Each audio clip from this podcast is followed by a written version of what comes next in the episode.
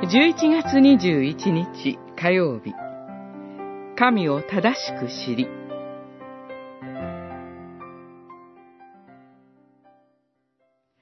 サムエルはサウルに言った。あなたと一緒に帰ることはできない。あなたが主の言葉を退けたから。主はあなたをイスラエルの王位から退けられたのだ。サムエル記上15章26節イスラエルの初代の王となったサウルに、主なる神の命令が預言者サムエルを通して与えられました。アマレクに属する者は一切滅ぼし尽くせ。しかし、サウルはその神の言葉を退けて、自分勝手に考え、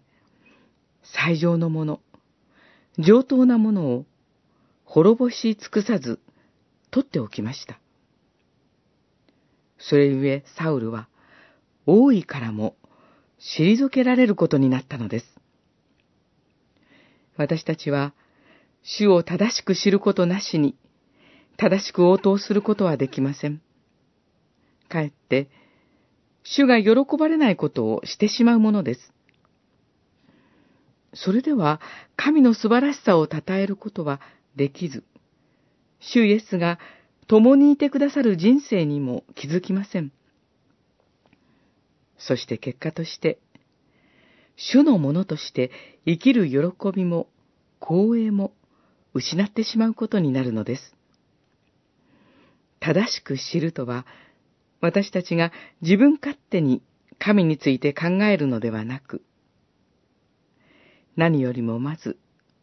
神の自己啓示である聖書によって神を知ることです。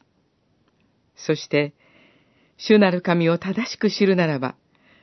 私たちは神を賛美せずにはおられません。神を正しく知ることが、皆をふさわしく崇めることの入り口です。主よ、今日もあなたを正しく知り、皆をあがめさせたまえ、